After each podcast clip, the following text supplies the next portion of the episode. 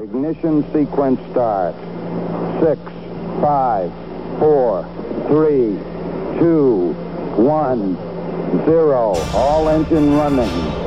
Liftoff. We have a liftoff. 32 minutes past the hour. Liftoff on Apollo 11. Tower cleared.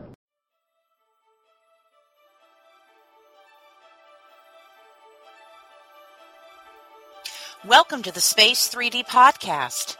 Recently, we were honored to speak to Travis Thompson. This is part three and the conclusion of our interview.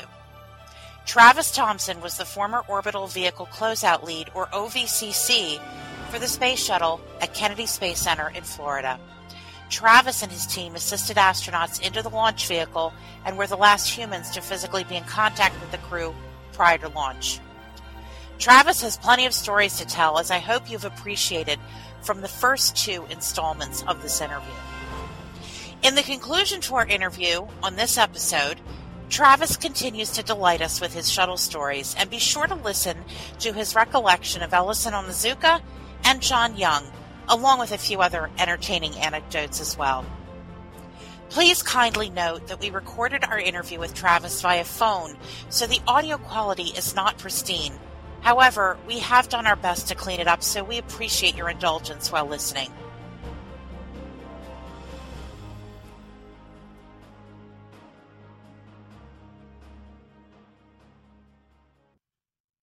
Were you involved in training the new closeout folks that are working with SpaceX? They didn't want any part of it. I did get a lot of phone calls. The guy uh, that designed the slide wire system uh, built one in his backyard, had me check it all out. I get phone calls. They're in a meeting. You know, he goes, how big should our white room door be? I said, well, how big is the biggest payload you're going to take into the crew module? I said, two inches bigger than that. You might want an old guy in the corner going to do that because if you don't study your history, you're bound to repeat it. Right, right. And most of, I'm convinced, most of the things that we do in space is because something went wrong because we didn't do them at some point in the past.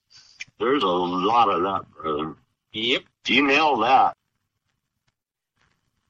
Anytime you do the modification to the ship that requires the flight crew to deal with it on launch, on orbit, an astronaut has to oversee it. So there was this job. It took us three months on second shift. Onizuka got chose to be the astronaut on second shift to oversee it. There was an astronaut on second. We worked 12 12. Okay. So we were working, and it had something to do with the payload bay and the aft flight deck inside the crew module. There was something we wired from there to the left side just behind door 44, somewhere in there. Door 44 is your access from the ground into the payload. Oh, okay. Oh, wow. Yeah, door 44. I thought everybody knew that. Sorry. so it's a it's a reference as far as inches and all that. I don't know exactly. I'd have to have the book in front of me. It's been a few years, but so it took us three months to do this job, and he had to oversee every. You know, I put I had to make brackets, do certain things. You know, when an electrical engineer sees a layout of the orbiter and he wants to put his system there, he figures out how to do that. And then along comes PVD engineer and he sees blank canvas and he puts his system in. Then one day they found out that they put the same crap in the same spot. And that happened a lot, you know. so we had to do a lot of changing. And so at the end of the three months last night on second shift, he says, Hey, Trav, tell second shift to stopped by the KDI, the King's Duck Inn, right off of State Road 3 on South Gate at the Cape. He said, tell everybody stop there and I'll buy beer tonight. Hmm. I said, yes, sir. I don't think that'll be a problem. he's the only astronaut. And he's riding with me in my truck. I take it, right? So we go to KDI. Now we get there, and I have a beer. I'm watching, you know, I know I gotta drive him back. I'm being careful. I'm sipping my beer. I'm watching him, and what I didn't realize is he's mingling. He's the host, and he's just going back and forth from group to the bar, getting two more pictures and taking them to those people and going getting two pictures taking them. He's not drinking. I didn't notice that. So three o'clock rolls around, the bar's closing. He walks away from the bar. He's got a case of Budweiser under his arm. He says, okay, now I can drink. I'm like, huh? We walk out to my tailgate. There's 10 or 12 people out there. We open up the 12 pack, leaning, you know, drinking this beer. Pretty soon it's just me and him by ourselves. We're sitting there talking about everything. He told me about growing up, about flight school, why he wanted to fly. It's just there's no better feeling than hauling butt, you know. Just we're talking, I'm getting to know. So it's been quiet. We're on State Road 3. Now there's traffic starting. It's getting to be about 0600. And it's getting heavier and heavier. He goes, Tom, who are all those people? Nobody's been out here all night. I said, dude, that's day shift. They're on their way to work. He goes, that's day shift? I said, yeah.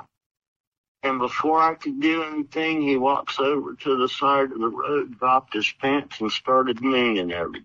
I said, that's it, we're done, we're done, that's it. I went over and snatched the beer out of his hand and threw him in the, my truck. And, uh, now when you drive up to the guard shack with an astronaut in your truck, you know, that's pretty good. You just share about it, boop. So we get to the crew quarters and I happen I drive around the building, I see this guard, I play softball against it, Forest Park. And I said, look, you go in the back door. and uh he got us in. I get I get him to his apartment. I opened that door. I threw him down on the bed. I said, look, do not get up for eight hours. I said, don't even answer that phone. Don't talk to nobody. I said, you stay right here for eight hours. So I, I locked the door on the way out. I snuck out the back door. I made it home, luckily.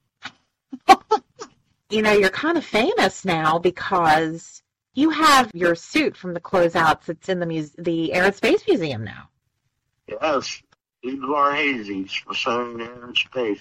And my name tag that's on it has flown five different missions. Well, a tradition, Commander, as he climbed into the ship, he snatches your name tag off your uniform and uh, carries it into the ship while they're on board. They take pictures of it floating around in the cupola or whatever. And then when they come back, they give you your patches back and they send you the pictures. And you don't get anything from NASA saying this happened. It just happened. And I was in Space Cowboys with Clint Eastwood. I was his technical advisor. Oh, wow. I didn't know that. Yeah, I was in the movie. And, uh, it was a lot of fun. Filmed in the O&C, filmed at crew quarters, filmed at the pad. So, gosh, you're, so you really are famous. You're a Hollywood star, and you have a museum, something in the museum. So yeah, I've got to do a lot of fun stuff like that. Took the Enterprise to the World's Fair in '84. Oh boy! A couple weeks later, to open hatch for some dignitaries. Get there, you know who the dignitaries were? Bob Hope and Brooke Shields. Bob Hope got inside the ship, and there you go, turned into an eight-year-old again. Ah, I let him flip switches. I let him do whatever he wanted. Could always on the runway, we could always tell a Navy pilot. Yeah, because they'd stand on their brakes. You could walk up to the tire, on the tarmac, and there'd be one almost square foot of rubber rubbed off of it, and all the threads underneath, and you go, "Ah, Navy pilot." Because they used to landing on aircraft too. I had uh, one Navy commander one time tell me, he said, I got 750 carrier landings, 450 are at night. Which one do you want to hear about? I had one of the hot shots tell me one time, he's, I said, well, what's it really like landing on a carrier? He said, well, think of having the best sex you ever had right in the middle of a train wreck. That's about it. I was like, okay, I get it. Oh. Cool people, but you know what? I tell everybody at the museum when they're leaving, I said, if you didn't get anything else out of this, know that they're real people. They could be standing next to you in line at the grocery store and without a blue suit, you wouldn't know. And they're down to earth. They have real lives. They do real things. And they take extraordinary chances for us and for the betterment of mankind. I don't know how to write that any better. That just came out of nowhere. If you had the chance, would you have taken flight in the shuttle? In a heartbeat. I would have rode in the toilet. I would have in a heartbeat. And I got to do zero G, and that was just way cool. And I trusted the vehicle, you know. Yeah. I remember John Young asking one of the guys, he said, You're building it, would you fly? And the guy had to think about it. I was like, I wouldn't have thought about it. yes, sir. John Young was way cool. I spent 45 minutes in the white room in the VAB waiting on a NASA quality for a job, and I got to pick his, you know, I said, damn, that was a hell of a camping trip. You know, going to the moon and told me about driving the rover on it. He said, I said, how pretty, you know, he said that his vocabulary didn't contain the words to describe how beautiful it was. Hmm. I thought that was cool. See, I've been around a lot of them. I was really good friends with Alan Poindexter. His Alan Poindexter is the reason my uniform is in the Smithsonian. Oh, really? Yeah, I was up there uh, taking Discovery in. I got to walk in with all 200 some odd astronauts, and we're walking through, and uh, Dex says, "Hey, Travers, you got your uniform?" I said, "Yes, sir. It's in the truck." He said, "Go get it." Well, when an astronaut tells you to do something, yeah.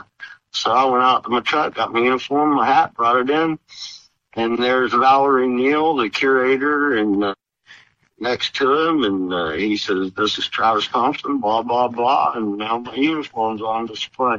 Now here's one deal about it. Pambo said she came and dedicated it, and she said, "I'm this uniform is a long line of space workers.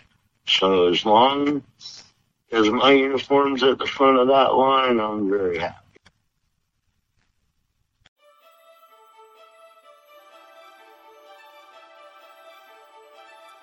We hope you enjoyed this episode of Space 3D. We've had to slow the cadence of our podcast releases due to competing priorities, but please stay tuned for future interviews. On behalf of my co hosts, Emily Carney and Tom Hill, this is Eleanor Rangers for Space 3D.